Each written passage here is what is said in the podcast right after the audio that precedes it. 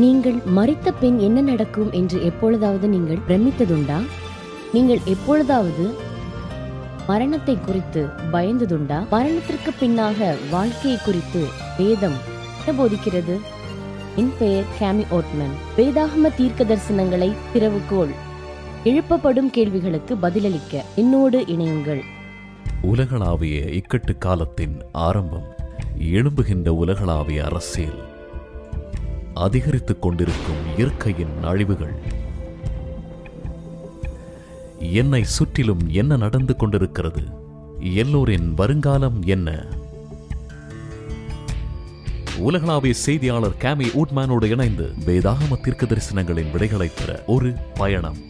அவருடைய உலக பயணங்களில் நிஜ வாழ்க்கையின் போராட்டங்களை நேரடியாக பார்த்தவர் ஆனால் அதன் மத்தியில் நம்பிக்கையின் அற்புதங்களை கண்டிருக்கிறார் கேமி ஊட்மேனோடு வேதாகம தீர்க்க தரிசனங்களை திறக்க இணைந்திருங்கள் வேதாகமத்தில் உள்ள தீர்க்க தரிசனங்கள் முன்பை காட்டிலும் அதிவிரைவாக நிறைவேறிக் கொண்டிருக்கின்றன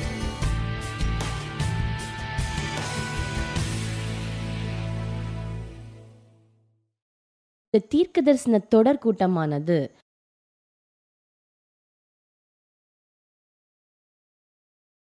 வேதாகம தீர்க்க தரிசனங்களை புரிந்து கொள்ள நமக்கு உதவுகிறது நீங்கள் ஏடபிள்யூஆர் டாட் ஓஆர்ஜி ஆஷ் பைபிள் என்ற இணையத்திற்கு சென்று கடந்த நிகழ்ச்சியை கண்டு அதன் மூலம் நல்ல உபகாரங்களை பெறலாம் நேற்றைய தினத்தில் எப்படி ஓய்வு நாள் சத்தியம் மாற்றப்பட்டது என்பதையும் சனிக்கிழமைக்கு பதிலாக ஞாயிற்றுக்கிழமையும் கான்ஸ்டன்டைன் என்ற அரசன் எப்படி அஞ்ஞான மார்க்கத்தை சபைக்குள் கொண்டு வந்தான் என்பதையும் பார்க்கலாம் வேதாகமத்தின் ஒவ்வொரு மெய்யான சத்தியத்திற்கும் சாத்தான் ஒரு பொய்யான சத்தியத்தை வைத்திருக்கிறான் தேவனுடைய பிரமாணம் அவருடைய குணம் அது ஒருபோதும் மாறாது கடைசி கால சம்பவங்களில் மரணத்தை குறித்ததான தாக்கம் எப்படி உள்ளது என்பதை இன்றிரவு படிப்போம் கல்லறைக்கு பார்ப்பட்ட ஒரு நம்பிக்கையை நாம் காண முடியுமா மரணத்திற்கு பின்னால் என்னவாகும் என்பதற்கான பதில் வேதத்தில் உள்ளது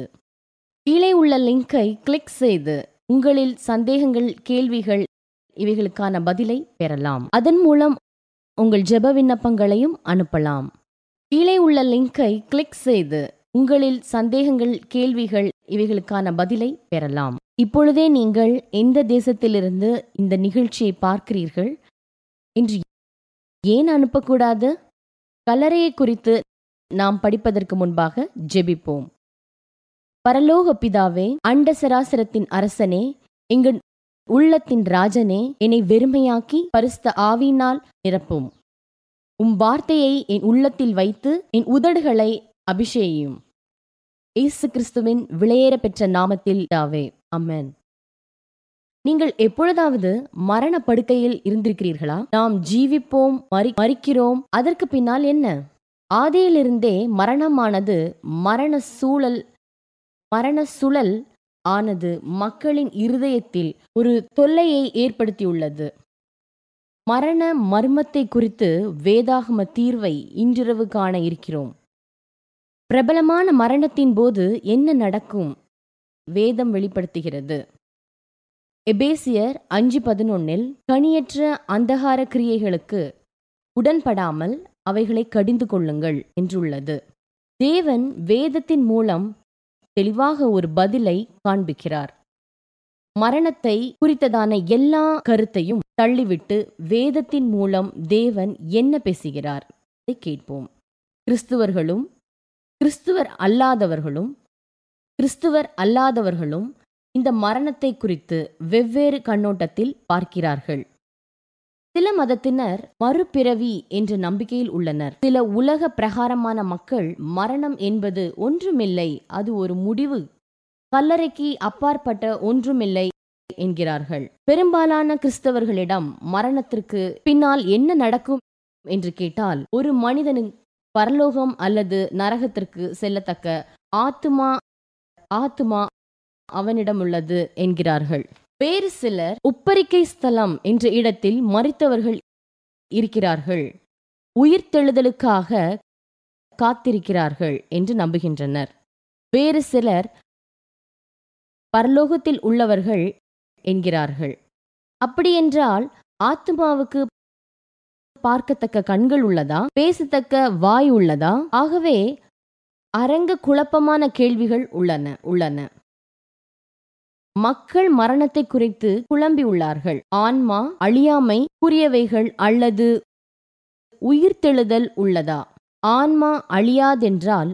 மறித்தவர்கள் பரலோகத்திற்கு அல்லது நரகத்திற்கு உடனே செல்ல வேண்டும் ஆன்மா அழியாதது என்றால் மறித்தவர்கள் உயிரோடு உள்ளவர்களிடம் பேசுவார்கள் மரணத்தின் முழு காரியமும் அழியாமை அழியாமை உடையவையா அழியாமை உடையவையா என்று கேள்விக்கு சம்பந்தமுடைய என்ற கேள்விக்கு சம்பந்தமுடையதாகும் வேதாகமத்தில் இருந்தால் நான் அதை நம்புவேன் வேதாமத்தில் இல்லை என்றால் அது எனக்குரியதல்ல ஒருமுறை ஒரு சிறுவன் கல்லறை தோட்டத்தில் நடந்து சென்றான் ஒரு கல்லறையில் இவ் இவ்விதமாக எழுதியிருந்தது நண்பனே நெல் இப்பொழுது நீ இருக்கிறது போல ஒருமுறை நான் இருந்தேன் நான் இப்பொழுது இருக்கிறது போல நீயும் ஒரு முறை ஆவாய் ஆக என்னை பின்பற்ற ஆயத்தமாகு என்றிருந்தது உடனே அந்த சிறுவன் தன்னிடம் இருந்த வண்ணம் தீட்டும் கோலை எடுத்து வைத்து கிறுக்கினான் என்னவென்றால் நீ எங்கு சென்றாய் என்று நான் அறியும் வரை உன்னை பின்பற்ற எனக்கு திருப்தி இல்லை யுகங்கள் நெடுகிலும் மறித்தால் நாம் எங்கு செல்வோம் என்ற கேள்வி உள்ளது வெளிப்படுத்தலின் சுவிசேஷத்தின் முதல் அதிகாரமானது நமக்கு ஒரு மகிமையுள்ள நபரை அறிமுகப்படுத்துகிறது அவர்தான் இயேசு என்ற நபர் பிரகாசிக்கும் வெண்ணங்கி தரித்தவராய் அக்கினி ஜுவாலை போன்ற கண்களை உடையவராய் வெளிப்படுத்தல் ஒன்று பதினெட்டில் தம்மை தாமே அறிமுகப்படுத்தியுள்ளார் ஆமேன் நான் மறித்தவரும் உயிரோடு இருக்கிறவருமாய் இருக்கிறேன் நான் சதா காலத்திலும் உயிரோடு இருக்கிறேன் நான் மரணத்திற்கும் பாதாளத்திற்கும் உரிய திறவுகோலை உடையவராய் இருக்கிறேன் இயேசு மரணத்தை ஜெயித்தார் எனவே அவர் பாதாளத்திற்குரிய திறவுகோள் அவரிடம் உள்ளது இயேசுவுக்குள் மறித்த எந்த விசுவாசியும் அவரின் உயிர்த்தெழுதலின் நோக்கமாயிருக்கலாம் ஆனால் ஆன்மா அழியாதது என்பதை குறித்து வேதம் என்ன போதிக்கிறது ஆதியாகமத்தில் திருஷ்டிப்பின் வாரத்தில் ஆதியாகமம் ரெண்டு ஏழில் தேவனாகிய கர்த்தர் மனுஷனை பூமியின் மண்ணினாலே உருவாக்கி ஜீவ சுவாசத்தை அவன் நாசியிலே ஊதினார் மனுஷன் ஜீவ ஆத்மானான் மூன்று காரியங்கள் உள்ளன தேவன் மனுஷனை பூமியின் மண்ணினால் உருவாக்குகின்றார் ஜீவ சுவாசத்தை ஊதினார் மற்றும் மனுஷன் ஜீவாத்மா ஆனான் தேவன் ஆதாமுக்கு அழியாத ஆத்மாவை கொடுத்தார் வேதம் கூறுகிறதா இல்லை மண் கூட்டால் சுவாசம் ஜீவ ஆத்மா அல்லது மற்றொரு விதத்தில் விளக்க வேண்டுமென்றால் பூமி கூட்டில் சுவாசம் ஜீவ ஆத்மா ஜீவ ஆத்மா என்பது ஜீவிக்கும் ஒரு மனிதன் பாருங்கள் என்னிடத்தில் ஆத்மா என்று எதுவும் இல்லை நானே அந்த ஆத்மா ஆத்மா என்றால் என்ன என்பதை நாம் கண்டுகொள்ள வேண்டும் எசேக்கியல் பதினெட்டு நாளில் இதோ எல்லா ஆத்மாக்களும் என்னுடையவைகள் பாவம் செய்கிற ஆத்மாவே சாகும் வேதம் கூறுகிறது ஆத்மா சாகும் என்று அப்படியானால் ஒரு நபர் சாகிறார் அல்லது ஒரு ஜீவன் சாகிறது இந்த மூன்று வார்த்தைகளும் பரிமாற்றம் செய்யக்கூடியது மத்தேயு பதினாறு இருபத்தி அஞ்சு இருபத்தி ஆறில் தன் ஜீவனை ரட்சிக்க விரும்புகிறவன் அதை இழந்து போவான் என் நிமித்தமாக தன் ஜீவனை இழந்து போகிறவன் கண்டடைவான் மனுஷன் உலகம் முழுவதையும் ஆதாயப்படுத்தி கொண்டாலும் தன் ஆத்மாவை நஷ்டப்படுத்தினால் அவனுக்கு லாபம் என்ன மனுஷன் தன் ஆத்மாவுக்கு ஈடாக எண்ணத்தை கொடுப்பான் அழியக்கூடியது என்பது மறிக்கக்கூடியது நீங்கள் மறிக்கலாம் அழியாமை என்பது ஒன்று தீமொத்தையு ஒன்று பதினாலில் கூறுகிறது நித்தியமும் அழிவில்லாமையும் அதிசயம் உள்ள ராஜனுமாய் தாம் தாம் ஒருவரே ஞானமுள்ள தேவனுமாய் இருக்கிறார் கனமும் மகிமையும் சதா காலத்திலும் இருப்பதாக அம்மேன் அண்ட சராசரத்தின் அரசரே அழியாம் அழியா தன்மை உடையவர் விசுவாசிகளாகிய நாம் ஜீவிப்போம் மறிப்போம் இயேசுவின் இரண்டாம் வருகையின் போது தான் அழியாமை பெறுவோம் ஒன்று தீமொத்தையு ஆறு பதினஞ்சு பதினாறில் அவரே நித்தியானந்தம் உள்ள ஏக சக்கராதிபதியும் ராஜாதி ராஜாவும் கர்த்தாதி கர்த்தரும் ஒருவராய் சாவாமை உள்ளவரும் தேரக்கூடாத ஒளியில் வாசம் பண்ணுகிறவருமாய் இருக்கிறார் திரும்ப திடுப்பு கூறப்படும் சத்தியமானது தேவன் ஒருவரே அழியாமை உடையவர் ஆன்மா அழியாமை என்பது அஞ்ஞான கிரேக்க தத்துவம் சரீரத்தை விட்டு ஆத்மா தனியாக வாழும் ஆத்மா தனக்குள்ளாகவே ஜீவனுள்ளதாக இருக்கிறது என்பது மனிதனால் ஏற்கப்படாத போதனை வேதம் என்ன கூறுகிறது என்றால் மனிதனானவன் சரீரம் ஆவி மற்றும் சிந்தை இம்மூன்றும் ஒருங்கிணைத்தவனானான் இந்த மனித போதனை ஒரு மனிதன் மறிக்கும்போது அவனிடம் இருந்து ஆத்துமா பிரிகிறது ஆவி மார்க்கம் போதிக்கும் கருத்தானது ஒருவன் மறிக்கும்போது அவனிடமிருந்து ஆத்மா வானத்தில் வானத்துக்கு மிதந்து செல்கிறது அங்கே அது வாழ்கிறது அது யாரிடமும் தொடர்பு கொள்ளாமலும் என்று கருத்துடையதா இருக்கிறது மரணத்தை குறித்த தவறான கருத்தை பிசாசானவன் புகுத்துகிறான் ஒன்று குருந்தியர் பதினஞ்சு ஐம்பத்தி ஒன்னு ஐம்பத்தி ரெண்டில் இது ஒரு ரகசியத்தை உங்களுக்கு அறிவிக்கிறேன் நாம் எல்லோரும் நித்திரை அடைவதில்லை ஆகிலும் கடைசி எக்காலம் துணிக்கும் அப்பொழுது மறி அழிவில்லாதவர்களாய் எழுந்திருப்பார்கள் நாமும் மறுரூபம் ஆக்கப்படுவோம் தேவன் ஆதாமை உண்டாக்கிய போது அழியா ஆத்மாவை அல்ல சுவாசத்தையே அவனுக்குள் வைத்தார் ஆதியாகமும் ரெண்டு ஏழு என்ன நடக்கிறது தேவனிடத்தில் திரும்ப செல்வது எது அது ரகசியமா ஒரு மனிதன் மறிக்கும் போது என்ன நடக்கிறது தேவனிடத்தில் திரும்ப செல்வது எது அது ரகசியமா வேதத்தின் பதிலை பார்ப்போம் பிரசங்கி பனிரெண்டு ஏழு இவ்விதமாய் மண்ணானது தான் முன்னிருந்த பூமிக்கு திரும்பி ஆவி தன்னை தந்த தேவனிடத்திற்கு மறுபடியும் போகும் இந்த ஆவி தேவனின் வல்லமையான சுவாசம்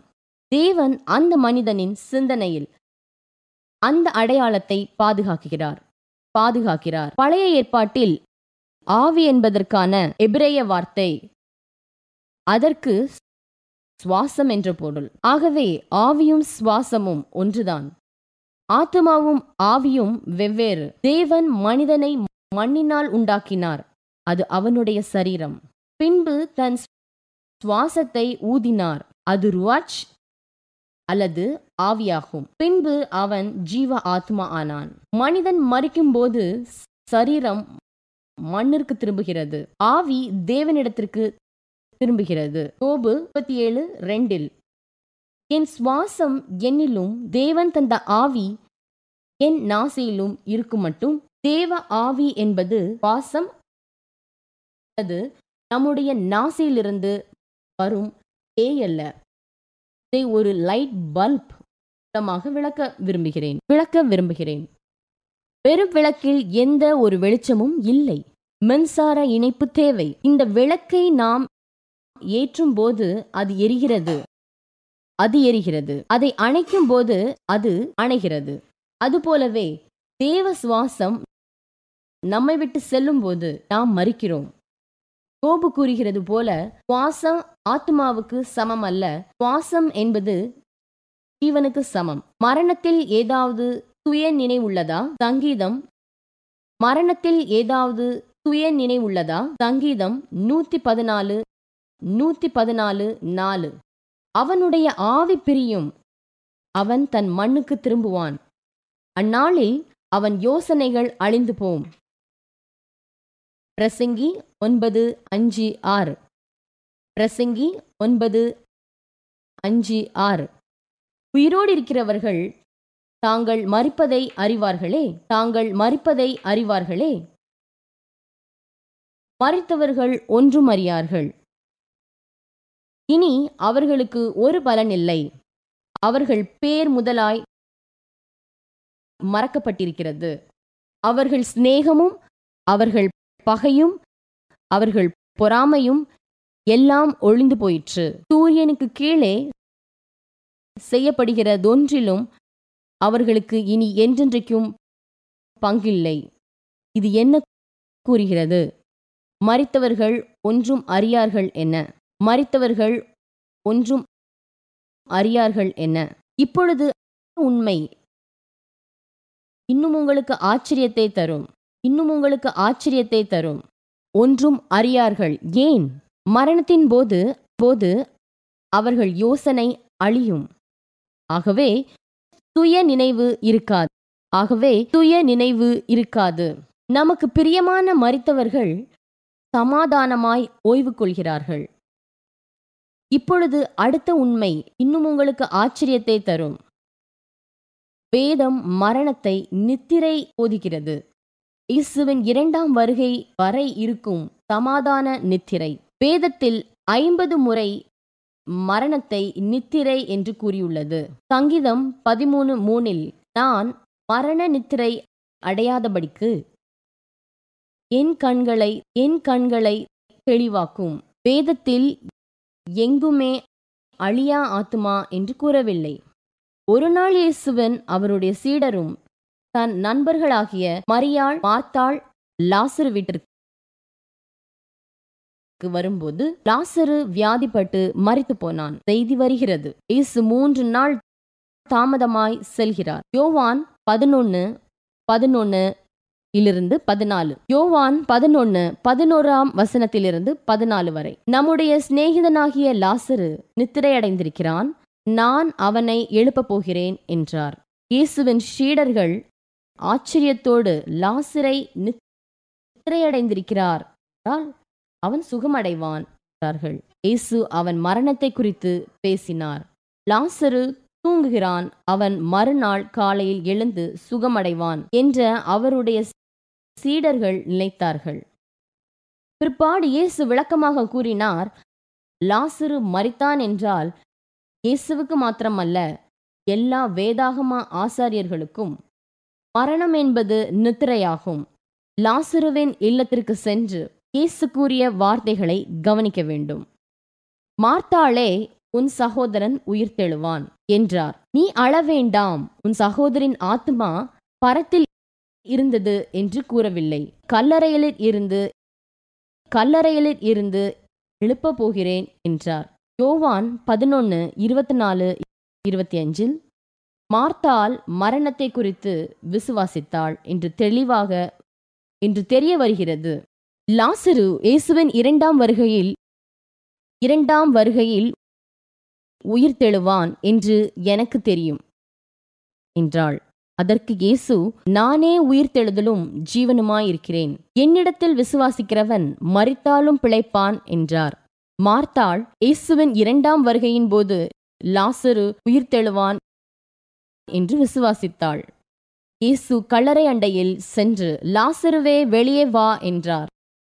அது ஒரு கட்டளைக்கு லாசரு உயிரோடு வெளியே வந்தான் இந்த காட்சியை கவனியுங்கள் லாசரு மறித்தவுடன் பரத்திற்கு சென்றிருந்தாள் இயேசு கல்லறைக்கு சென்று வானத்தை பார்த்து லாசருவே கீழே வா என்று கூறியிருப்பார் அப்படியே கூறியிருந்தாலும் லாசரு மறித்து மூன்று நாளானது இயேசு அழைக்கும் போது பூமியை விட பரலோகம் மிகவும் நன்றாயிருக்கிறது மீண்டும் பூமிக்கு வர விருப்பமில்லை என்றிருப்பான் நீங்களும் அப்படியே கூறியிருக்க மாட்டீர்களா மக்கள் நம்புகிறது உண்மையானால் லாசரு பரலோக மகிமையை குறித்து வேதத்தில் ஒரு புத்தகமே எழுதியிருப்பார் அல்லது பரலோகத்தில் உள்ளவைகளை குறித்து அநேக கேள்வி எழும்பிருக்கும் கிறிஸ்து கூறியது போல் லாசரு மரண நித்திரையில் இருந்தான் பரலோகத்தில் எப்படி கண்ணீர் இல்லை நினைவுக்கு அப்பாற்பட்ட மகிழ்ச்சி இருக்கும் என்பதை வேதம் விளக்குகிறது மக்கள் எனக்கு பிரியமானவர்கள் பரலோகத்தில் இருந்து என்ன பார்க்கிறார்கள் என்னை பார்க்கிறார்கள் கூற விரும்புவார்கள் ஆனால் ஒருவேளை உங்களுக்கு ஒரு கணவன் இருந்து அவர் உங்களை திட்டினால் அதை கண்டு பரலோகத்தில் இருக்கும் உங்கள் தாய் மகிழ்ச்சியாய் இருப்பார்களா அல்லது கவலையாய் இருப்பார்களா பரலோகத்தில் இருக்கும் போது ஒரு தாய் தன் மகன் போதைக்கு அடிமையாய் இருக்கிறான் என்பதை கண்டு சகித்து கொள்வார்களா தேவன் நமக்கு மிகவும் இரக்கமுள்ளவராயிருக்கிறார் கோபு பதினாலு இருபத்தி ஒன்னில் அவன் பிள்ளைகள் கனமடைந்தாலும் அவன் உணரான் அவன் சிறுமைப்பட்டாலும் அவர்களை கவனியான் சங்கீதம் நூத்தி பதினஞ்சு பதினேழில் மறுத்தவர்களும் மௌனத்தில் இருக்கிற அனைவரும் கர்த்தரை துதியார்கள் மறித்தவர்கள் தேவனை துதியார்கள் மறித்தவர்கள் நேரடியாக பரலோகத்திற்கு பார்கள் என்றால் அங்கே தேவன் அவர்களை எனக்கு கொண்டு வந்தவர்களாக அவரை துதிப்பார்கள் வேதத்தில் ஆயிரத்தி அறுநூறு முறை ஆத்துமா என்றுள்ளது ஆனால் எங்கேயுமே ஆத்துமா அழியாது என்று கூறவில்லை மரணத்தை எப்போதுமே நித்திரை என்றுதான் கூறுகிறது இப்படி யோசித்து பாருங்கள் ஒரு அறுவை சிகிச்சை பெறுகிற நபர் அவருக்கு மயக்க மருந்து கொடுக்கப்பட்டு அநேக மணி நேரம் கழித்து அவருக்கு நினை திரும்ப நினைவு திரும்பும் போது சற்று வழியை உணர்ந்தாலும் என்ன நடந்தது என்பது தெரியாது கீழே நிலைதான் மரணத்தின் போது இதே நிலைதான் மரணத்தின் போது நடக்கிறது மறித்தோர் தாங்கள் மறித்ததை உணரார்கள் அவர்களுக்கு மீண்டு இயேசுவின் வருகையின் போதுதான் நினைவு வரும் சிலுவையின் தொடர்ச்சியான கள்ளனை பற்றி எப்படி கள்ளனை பற்றி எப்படி இயேசு அவன் பரத்திற்கு சென்றால் சொன்னார் லூக்கா இருபத்தி மூணு லூக்கா இருபத்தி மூணு நாற்பத்தி ரெண்டு மற்றும் நாற்பத்தி மூணு இயேசு அவனை நோக்கி ஆண்டவரே நீர் உம்முடைய ராஜ்யத்தில் வரும்போது அடியேனை நினைத்தருளும் என்றான் இயேசு அவனை நோக்கி இன்றைக்கு நீ என்னுடனே கூட பரதேசியில் இருப்பாய் என்று என்று மெய்யாகவே உனக்கு சொல்லுகிறேன் அந்நாளிலே அவன் பரதேசியில் இருப்பான் இயேசு அவனுக்கு வாக்கு கொடுக்கவில்லை இயேசுவும் கூட அந்த நாளில் பரலோகம் செல்லவில்லை மரணத்தில் அவன் கல்லறைக்குள் நித்திரையில் இருந்த நித்திரையில் இருந்தான் மற்றும் உயிர்த்தெழுதலின் காலையில் இயேசு தெளிவாக கூறுகிறார் கோவான் இருபது பதினேழு நான் இன்னும் என் பிதாவின் இடத்திற்கு ஏறி போகவில்லை அப்படியானால் இயேசு நம்பிக்கையற்ற சூழலில் இருள் சூழ்ந்த நிலையில் கிறிஸ்துவின் இரண்டாம் வருகையின் போது அவன் எடுத்து கொள்ளப்படுவான் என்று நிச்சயத்தை தருவார் என்று நிச்சயத்தை தந்தார் மூல கிரேக்க பாஷையில் நிரந்தர குறி பஞ்சுவேஷன் போடவில்லை பல ஆண்டுகள் கழித்துதான் போடப்பட்டது வேதாகமத்தில் இரண்டு இடத்தில் அமா தவறான இடத்தில் போடப்பட்டது முதலாவது இடத்தில் இன்றைக்கு என்னோடே கூட பரதேசியில் பரதேசியில் இருப்பாய் இரண்டாவது இடம் அப்போஸ்தலர் பத்தொன்பது பனிரெண்டு அவனுடைய சரீரத்திலிருந்து ஆள்களையும் பச்சைகளையும் கொண்டு வந்து வியாதிக்காரர் மேல் போட வியாதிகள் வியாதிகள் அவர்களை விட்டு நீங்கி போயின பொல்லாத ஆவிகளும் புறப்பட்டன ஒரு கமா போடுவோம் அவனுடைய சரீரத்திலிருந்து உருமாக்களையும் பச்சைகளையும் கொண்டு வந்து ஆகவே தெளிவாக நாம் பார்க்க முடியும் நாம் மறிக்கும்போது நித்திரையில் உள்ளோம் பின் தேவன் வரும்போது உயிர் தெழுவோம் இதுதான் சத்தியம் என்று நமக்கு தெரிந்தால் இரண்டாம் வருகைக்கு முன் அழியாமை என்பது பொய்யானது தேவன் மாத்திரமே அழியாமை உள்ளவர் ஏன் நாம் அழிய போவதில்லை என நம்ப வேண்டும் சாத்தான் விரும்புகிறான் அது அது ஏதேன் தோட்டத்தின் முதல் பொய்யில் ஆரம்பிக்கிறது அதிலிருந்து மனுக்குளமானது பல ஆண்டுகளாக அதை நம்புகிறது அவனுடைய அவனுடைய தீய தூதர்கள் மறித்து போன நமக்கு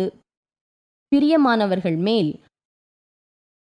முகமூடி போடுகிறார்கள் பிரேத குழியிலிருந்து நமக்கு செய்தியை கொண்டு வருகிறது போல நடிப்பார்கள் தாத்தானின் பொய்யை ஏற்றுக்கொள்ள நம்மை தவறாக வழி நடத்துவார்கள் ஏன் மறித்தவர்கள் உயிரோடு இருக்கிறார்கள் அவர்களோடு நாம் தொடர்பு கொள்ள முடியும் என்ற நம்ப விரும்புகிறான் அவர்களோடு நாம் தொடர்பு கொள்ள முடியும் என்ற நம்ப விரும்புகிறான் நம்மை தவறாக வழி நடத்துவார்கள் ஏன் மறித்தவர்கள் உயிரோடு இருக்கிறார்கள் அவர்களோடு நாம் ஏனென்றால் இதன் மூலம் சாத்தான் மறித்தவர்களைப் போல் பேசவும் மறித்தவர்களிடம் நாம் பேசுவதுமான ஆவி மார்க்கத்தை குறித்தாரும் இதை ஏன் செய்கிறான் என்றால் சத்தியத்தில் நாம் நிலைத்திருக்க கூடாது என்பதாலே ஏனென்றால் இதன் மூலம் சாத்தான் மறித்தவர்களைப் போல் சாத்தான் மறித்தவர்களைப் போல் பேசவும் பேசவும் மறித்தவர்களிடம் நாம் பேசுவதுமான ஆவி மார்க்கத்தை குறித்தாரும் இதை ஏன் செய்கிறார் என்றால் சத்தியத்தில் நாம் சத்தியத்தில் நாம் நிலைத்திருக்க கூடாது என்பதாலே நானும் என்னுடைய நண்பனும் ஷியூ பிளாம் ஸ்பிரிங்கிலிருந்து டென்வார் வரை விமானத்தில் பிரயாணம் செய்தோம் அது மிகவும் சிறிய விமானம்தான் நான் ஒரு ஒரு மனிதன் அருகாமையில் அமர்ந்திருந்தேன் அவர் தன்னை நிக் என்று அறிமுகப்படுத்திக் கொண்டார் அவர் அவர் ஸ்ரீலங்கா டீ ரெசார்ட்டில் உள்ள தனது இல்லத்திற்கு செல்கிறேன் என்றார் நான் அவரை பார்த்து தேவன் உங்களை ஆசிர்வதித்திருக்கிறார் என்றேன் அவர் இல்லை பெண் தெய்வம்தான் அவர் சரீரம் முழுவதும் கடுமையாயிருந்தது அடுத்து ரெண்டு மணி நேரம் நண்பர்களே பேசினோம் தேவன் அவரிடத்தில் பேச சரியான வார்த்தையை தர வேண்டும் என்று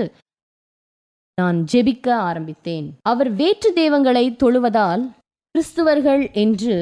கிறிஸ்துவர்கள் எனக்கு எதிரி அதுதான் உண்மையும் எனக்கு எதிரியா இருக்கிறது என்றார் நாம் இருவரும் எதிர் எதிராக நிற்கிறோம் அந்நிய தேவர்களின் போர் வீரன் அவர்களுக்கு பிரதித்திரமாக நானும் சர்வவல்ல தேவனின் போர் வீரர் நான் அவரை நோக்கி நிக் எனக்கு எதிரி அல்ல நீங்கள் எனக்கு எதிரி அல்ல அல்ல சாத்தான் தான் எதிரி என்றேன் இப்படியே நானும் நிக்கும் பேசிக்கொண்டே இருந்தோம் ஆனால் நிக் தன் மதத்திலிருந்து வெளியே வர என்னால் இயலவில்லை ஏன் என்றால் நான் அப்படிப்பட்ட விசுவாசத்தில் வளர்ந்தேன் என்றார் நிக்கும் நானும் மரணத்தை குறித்து நம்முடைய தெரிந்து கொள்ளும் சுதந்திரத்தை குறித்தும் ஆலோசித்தோம் மரணத்தை குறித்து பேசின போது மறித்த மறித்து போன அவரின் குடும்ப நபர்கள் எப்படி மீண்டும் அவருடன் பேசுவார்கள் கூறினார் நான் மாறாக மறித்தவருக்கு பூமியில் சம்பந்தம் இல்லை என்றேன் நான் நிக்கிடம் தேவன்தான் பிசாசின் கட்டிலிருந்து விடுதலையாக்க முடியும் என்றேன் நிக்கை முழங்கார்படியிட்டு ஜெபிக்க சொன்னேன் அவரும் சம்மதித்தார் ஆனால் அவருக்குள் ஒரு பயம் இருந்தது நான் தேவனை வணங்கினால் நான் இதற்கு முன் வணங்கிய தேவர்கள் பூமியிலிருந்து எழும்பி என துன்புறுத்துவார்கள் அதற்கு நான் ஆம் உலகத்தின் உபத்திரவங்கள் உண்டு ஆனால் இயேசு கிறிஸ்து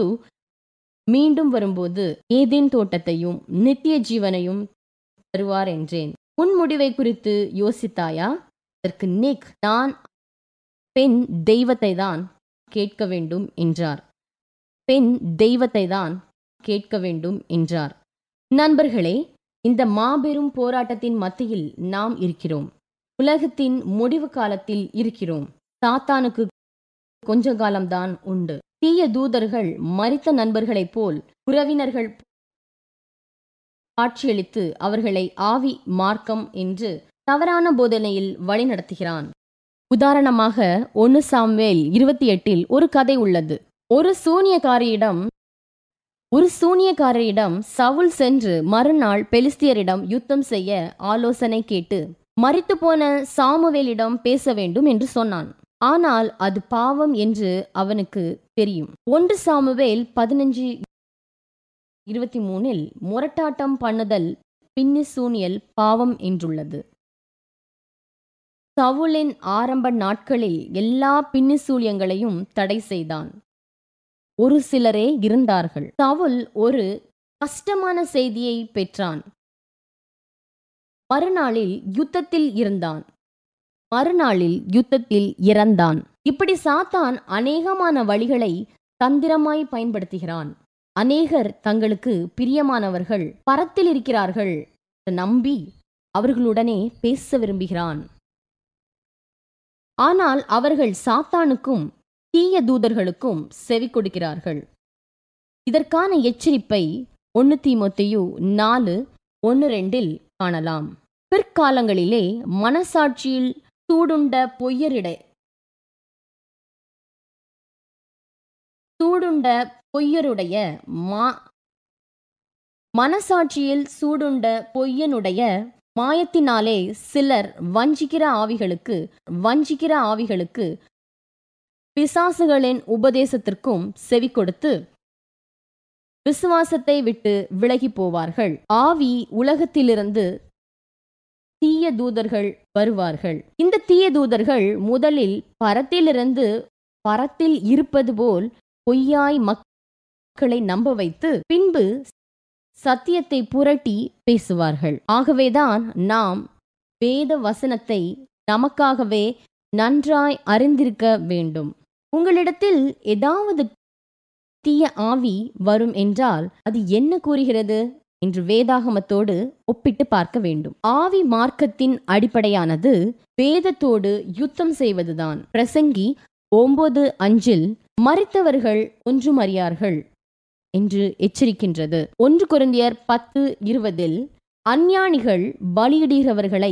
தேவனுக்கு அல்ல பேய்களுக்கே பலியிடுகிறார்கள் என்று சொல்லுகிறேன் நீங்கள் பேய்களோடு ஐக்கியமாயிருக்க எனக்கு மனதில்லை என்றுள்ளது இது மிகவும் தெளிவாக உள்ளது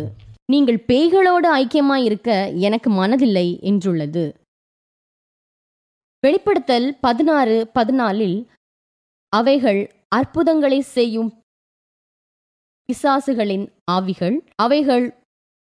உள்ள ராஜாக்களை சர்வ வல்லமையுள்ள தேவனுடைய மகா நாளில் நடக்கும் யுத்தத்திற்கு கூட்டி சேர்க்கும்படி புறப்பட்டு போகிறது ஆவி உலகத்தின் பேய்களோடு உரையாடுவது உலகத்தின் பேய்களோடு உரையாடுவது மரண தண்டனையின் கீழ் தடை செய்யப்பட்டுள்ளது லேவியராகமும் பத்தொன்பது முப்பத்தி ஒன்னில் அஞ்சனம் பார்க்கிறவர்களை நாடி குறி சொல்லுகிறவர்களை தேடாதிருங்கள் அவர்களாலே தீட்டுப்பட வேண்டாம் நான் உங்களின் தேவனாகிய கர்த்தர் லேவியா லேவியராகமும் இருபது இருபத்தி ஏழில் அஞ்சனம் பார்க்கிறவர்களும் குறி சொல்லுகிறவர்களுமாய் இருக்கிற புருஷனே புருஷனானாலும் ஸ்திரீயானாலும் கொலை செய்யப்பட வேண்டும்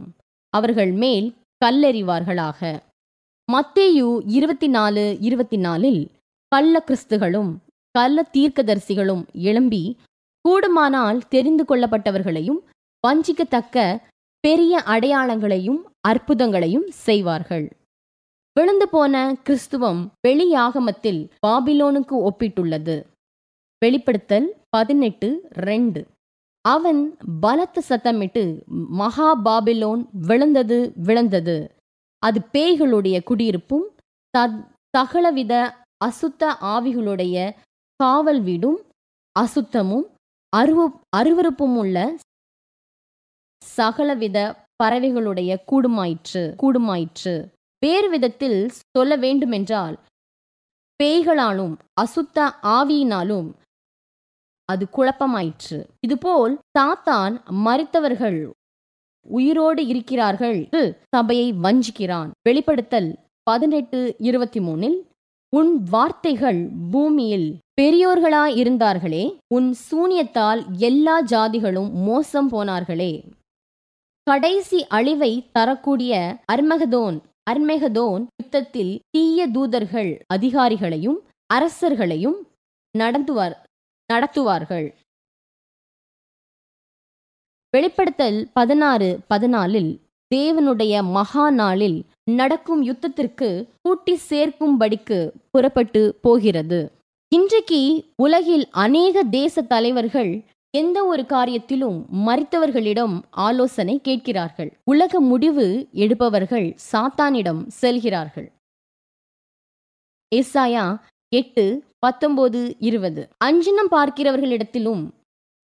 முணுமுணுவென்று ஓதுகிற குறிக குறிகாரியினிடத்திலும் விசாரியுங்கள் என்று சொல்லும்போது ஜனங்கள் தன் தேவனிடத்தில் விசாரிக்க வேண்டியதல்லவே உயிருள்ளவர்களுக்காக செத்தவர்களிடத்தில் விசாரிக்கலாமோ வேதத்தையும் சாட்சி ஆகமத்தையும் கவனிக்க வேண்டும் இந்த வார்த்தையின்படி சொல்லாவிட்டால் அவர்களுக்கு விடியற் காலத்து வெளிச்சமில்லை இப்படி மனிதர் இப்படி மறித்தவர்களிடம் பேசுகிறோம் பேசுகிறோம் என்னோடிருந்து விலகி வேதத்திற்கு செவி கொடுக்க வேண்டும் ஏனென்றால் அது செய்தி சாத்தானிடத்திலிருந்து வருகிறது எவ்வளவு துக்கமான காரியம் இது போகிறது ஆவி உலகத்தின் பேய்களோடு உரையாடுவது உலகத்தின் பேய்களோடு உரையாடுவது மரண தண்டனையின் கீழ் தடை செய்யப்பட்டுள்ளது லேவியராகமும் பத்தொன்பது முப்பத்தி ஒன்னில் அஞ்சனம் பார்க்கிறவர்களை நாடி குறி சொல்லுகிறவர்களை தேடாதிருங்கள் அவர்களாலே தீட்டுப்பட வேண்டாம் நான் உங்களின் தேவனாகிய கர்த்தர் லேவியா இருபது இருபத்தி ஏழில் அஞ்சனம் பார்க்கிறவர்களும் குறி சொல்லுகிறவர்களுமாய் இருக்கிற புருஷனே புருஷனானாலும் ஸ்திரீயானாலும் கொலை செய்யப்பட வேண்டும் அவர்கள் மேல் கல்லெறிவார்களாக மத்தேயு இருபத்தி நாலு இருபத்தி நாலில் கள்ள கிறிஸ்துகளும் கள்ள தீர்க்கதரிசிகளும் எழும்பி கூடுமானால் தெரிந்து கொள்ளப்பட்டவர்களையும் வஞ்சிக்கத்தக்க பெரிய அடையாளங்களையும் அற்புதங்களையும் செய்வார்கள் விழுந்து போன கிறிஸ்துவம் வெளியாகமத்தில் பாபிலோனுக்கு ஒப்பிட்டுள்ளது வெளிப்படுத்தல் பதினெட்டு ரெண்டு அவன் பலத்த சத்தமிட்டு மகா பாபிலோன் விழுந்தது விழுந்தது அது பேய்களுடைய குடியிருப்பும் தகலவித அசுத்த ஆவிகளுடைய காவல் வீடும் அசுத்தமும் அருவ அருவறுப்பும் உள்ள சகலவித பறவைகளுடைய கூடுமாயிற்று கூடுமாயிற்று வேறு விதத்தில் சொல்ல வேண்டுமென்றால் பேய்களாலும் அசுத்த ஆவியினாலும் அது குழப்பமாயிற்று இதுபோல் தாத்தான் மறித்தவர்கள் உயிரோடு இருக்கிறார்கள் சபையை வஞ்சிக்கிறான் வெளிப்படுத்தல் பதினெட்டு இருபத்தி மூணில் உன் வார்த்தைகள் பூமியில் பெரியோர்களாயிருந்தார்களே உன் சூனியத்தால் எல்லா ஜாதிகளும் மோசம் போனார்களே கடைசி அழிவை தரக்கூடிய அர்மகதோன் அர்மெகதோன் யுத்தத்தில் தீய தூதர்கள் அதிகாரிகளையும் அரசர்களையும் நடந்துவார் நடத்துவார்கள் வெளிப்படுத்தல் பதினாறு பதினாலில் தேவனுடைய மகா நாளில் நடக்கும் யுத்தத்திற்கு கூட்டி சேர்க்கும்படிக்கு புறப்பட்டு போகிறது இன்றைக்கு உலகில் அநேக தேச தலைவர்கள் எந்த ஒரு காரியத்திலும் மறித்தவர்களிடம் ஆலோசனை கேட்கிறார்கள் உலக முடிவு எடுப்பவர்கள் சாத்தானிடம் செல்கிறார்கள்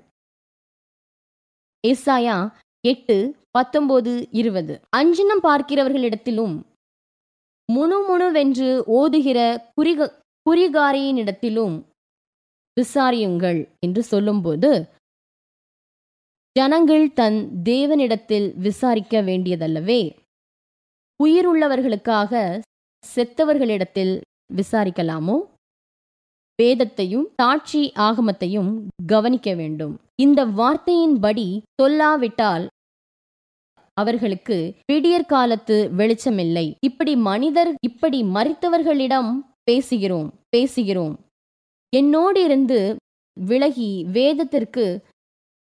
செவி கொடுக்க வேண்டும் ஏனென்றால் அது செய்தி சாத்தானிடத்திலிருந்து வருகிறது எவ்வளவு துக்கமான காரியம் இது வெளியாகமத்தில் தேவனுக்கு கீழ்ப்படி தேவனுக்கு கீழ்ப்படிபவர்கள் அவர் ராஜ்யத்தில் பிரவேசிப்பார்கள் என்று கூறுகிறது வெளிப்படுத்தல் இருபத்தி ரெண்டு பதினஞ்சில் நாய்களும் சூனியக்காரரும் விபச்சாரக்காரரும் கொலை பாதகரும் விக்கிரக ஆராதனைக்காரரும் பொய்யை விரும்பி அதன்படி செய்கிற யாவரும் புறம்பே இருப்பார்கள் மறித்தவர்களோடு ஆலோசிப்பவர்கள் ஆலோசிப்பவர்கள் பரலோகத்தில் இருந்து வெளியே இருப்பார்கள் மோசையின் நாட்களில் இப்படிப்பட்டவர்களை கல்லறிய வேண்டும் என்பார்கள் லேவியராகமும் இருபது இருபத்தி ஏழில் அஞ்சனம் பார்க்கிறவர்களும் குறி சொல்லுகிறவர்களுமாய் இருக்கிற புருஷனாகிலும் ஸ்திரீயாகிலும் கொலை செய்யப்பட வேண்டும் அவர்கள் மேல் கல்லறி கல்லெறிவார்களாக குறி சொல்லுகிறவர்கள் பேய்களோடு பேசுகிறவர்களாய் இருப்பதால் பேய்களோடு பேசுகிறவர்களாய் இருப்பதால் அது மாம்சத்தின் கிரியை என்று வேதாகமத்தில் இயேசு எச்சரிக்கிறார் பலாத்தியர் அஞ்சு பத்தொன்பது இருபத்தி ஒன்னில் மாம்சத்தின் கிரியைகள் வெளியரங்கமாய்கின்றன அவை யாவன விபச்சாரம் வேசித்தனம் அசுத்தம் காமவிகாரம் கிரகாராதனை பிள்ளிசூன்யம் பகைகள் விரோதங்கள் வைராக்கியங்கள் கோபங்கள் சண்டைகள் பிரிவினைகள் மார்க்கபேதங்கள் போன்றவை நண்பர்களே நாம் பரலோகத்தில் இருக்க வேண்டுமானால் இந்த பட்டியலில் உள்ள காரியத்தை செய்யக்கூடாது என்பதை நாம் அறிந்திருக்க வேண்டும் இவைகளை செய்வோமானால் பரத்திற்கு வெளியேதான் எபேசியர் அஞ்சு பதினொன்னில் கனியற்ற அந்தகார கிரியைகளுக்கு உடன்படாமல் அவைகளை கடித்து கொள்ளுங்கள் ரஞ்சா என்ற பத்து வயது சிறுமிக்கு பிசாசு பிடித்திருந்தது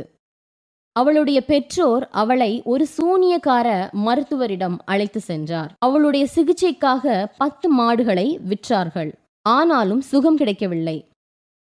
பதினாறு வயதில் இன்னும் புதிய அசுத்த ஆவிகள் தன் சரீரத்துக்குள் வருவதை உணர்ந்தாள் முன்பு விட நிலைமை மோசமானது முன்பு விட நிலைமை மோசமானது அவளால் அந்த பிசாசுகளை பார்க்கவும் கேட்கவும் முடியும் ஆனால் மற்றவர்களால் கேட்டு கேட்க மட்டும்தான் முடியும் அவளுக்கு முதல் குழந்தை பிறந்தபோது அசுத்த ஆவி அவளை சூனியக்காரியாக மாறக்கூடியது அவள் மறித்ததால் அந்த குழந்தை வியாதியாக மறிக்க செய்தது ஒன்பது மாதம் கழித்து மீண்டும் ஒரு குழந்தை பிறந்தது அடுத்தடுத்த அடுத்தடுத்த வருடங்களில் அவள் பெரிய சூனியக்காரியாக மாறினாள் தன் வாழ்க்கையில் மேல் அவளுக்கு எப்படி அவளுக்கு எந்த கட்டுப்பாடும் இல்லை அசுத்த ஆவி கூறியதையே செய்து வந்தாள் அவள் அநேக அதிச அதிசயங்களை செய்து வந்தாள் துப்பாக்கிகளையும் தோட்டாக்களையும் செலவழிக்க செய்தாள் தோட்டாக்களையும் செயலிழக்க செய்தாள் ஒருமுறை இருபத்தி ஏழு பேர் ஆயுதங்களால் அவளை தாக்க வந்தார்கள்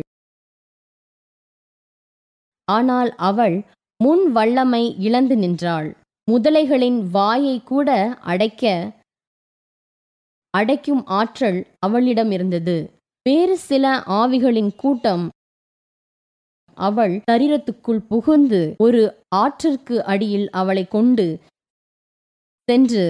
நாள் கணக்காக பேய்களோடு உரையாடி கொண்டிருக்க செய்தன ஆவிகளின் மூலம் இவ்வளவு வல்லமையை பெற்றாலும்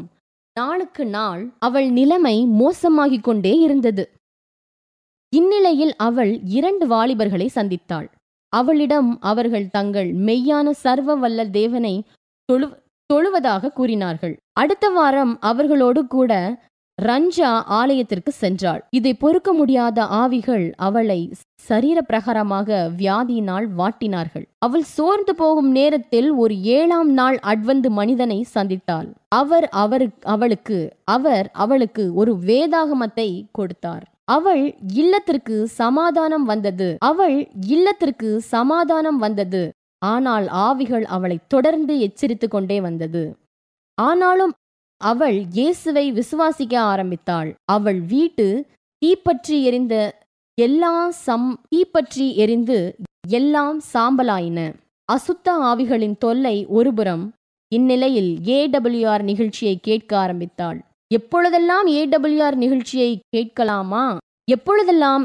ஏடபிள்யூஆர் நிகழ்ச்சியை கேட்கிறாளோ அப்பொழுதெல்லாம் அசுத்த ஆவிகள் அவளை விட்டு ஓடும் அதிகமான வேக அதிகமான வேத வாசிப்பினாலும்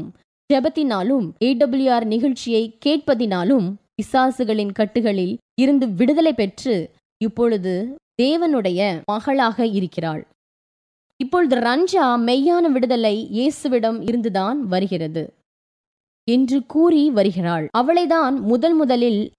போது இயேசுவை அவள் கண்களில் கண்டேன் இப்பொழுது எந்த ஊரில் சூனியக்காரியாக இருந்தாலோ அதே ஊரில் தேவனுடைய சத்தியத்தை கூறி வருகிறாள் யாருடைய விசுவாசம் இல்லாமல் வேதத்தில் அஸ்திபாரப்படவில்லையோ அவர்கள் சாத்தானால் வஞ்சிக்கப்பட்டு மேற்கொள்ளப்படுகிறார்கள் வெளிப்படுத்தல் மூணு பத்தில் பூமியில் குடியிருக்கிறவர்களை யோசிக்கும்படியாக